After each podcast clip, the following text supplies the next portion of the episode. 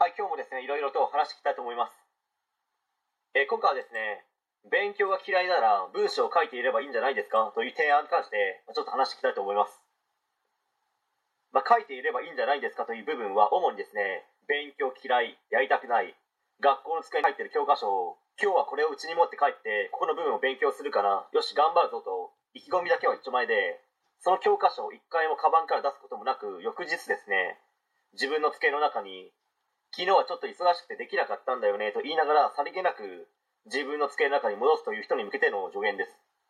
TSUTAYA でレンタル DVD を借りてきたけど一回も見ることなく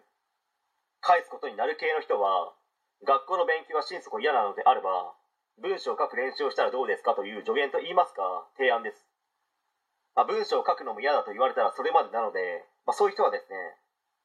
自分のやりたいことをやり自由に生きればいいのではないかと思います。まあ、文章を書くということがですね、なぜ重要かと言いますと、まあ、それはズバリですね、発信力の土台になる部分だからですね。根源と言いますか、まあ、鬼滅の刃で言うならば、すべての呼吸の始まりである、火の呼吸です。文章を書けるのであれば、まずですね、ブログを更新することができます。そして、そこに広告を貼りですね、置いておけば、そのうち誰かが、そこから商品を買うかもしれないわけです。まあ、その数が多くなればなるほど、お金は手元に入ってくる形になります。お金が発生するかもしれない固定費のかからない自販機をネット上に設置できるようになるわけです。まあ、そして文章が書ければ SNS への発信もできるようになりますし、文章を書くことができるならば YouTube の台本も作れて、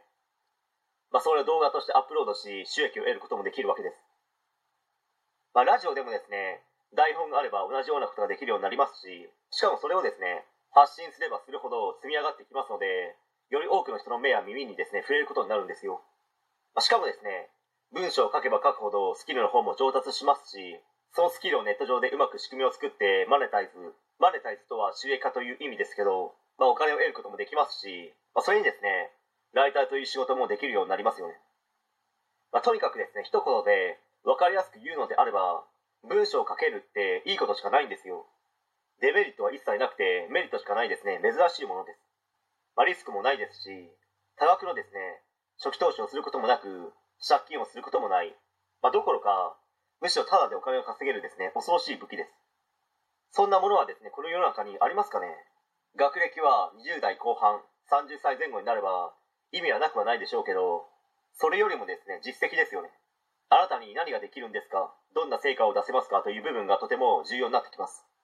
まあ、なので勉強どうしてもやりたくない嫌いやる気なんて0.0001ミリでもないというのであればまずですね短文でもいいので文章を書く練習をしてみてはどうでしょうかという話と、まあ、保護者の方はですね我が子に文章を書かせる練習をさせてみてはどうでしょうかという話で終わりたいと思います、まあ、不登校の子やですね引きこもりの子に対してもおすすめをしますね。はい、えー今回以上になります。ご視聴ありがとうございました。できましたらチャンネル登録の方よろしくお願いします。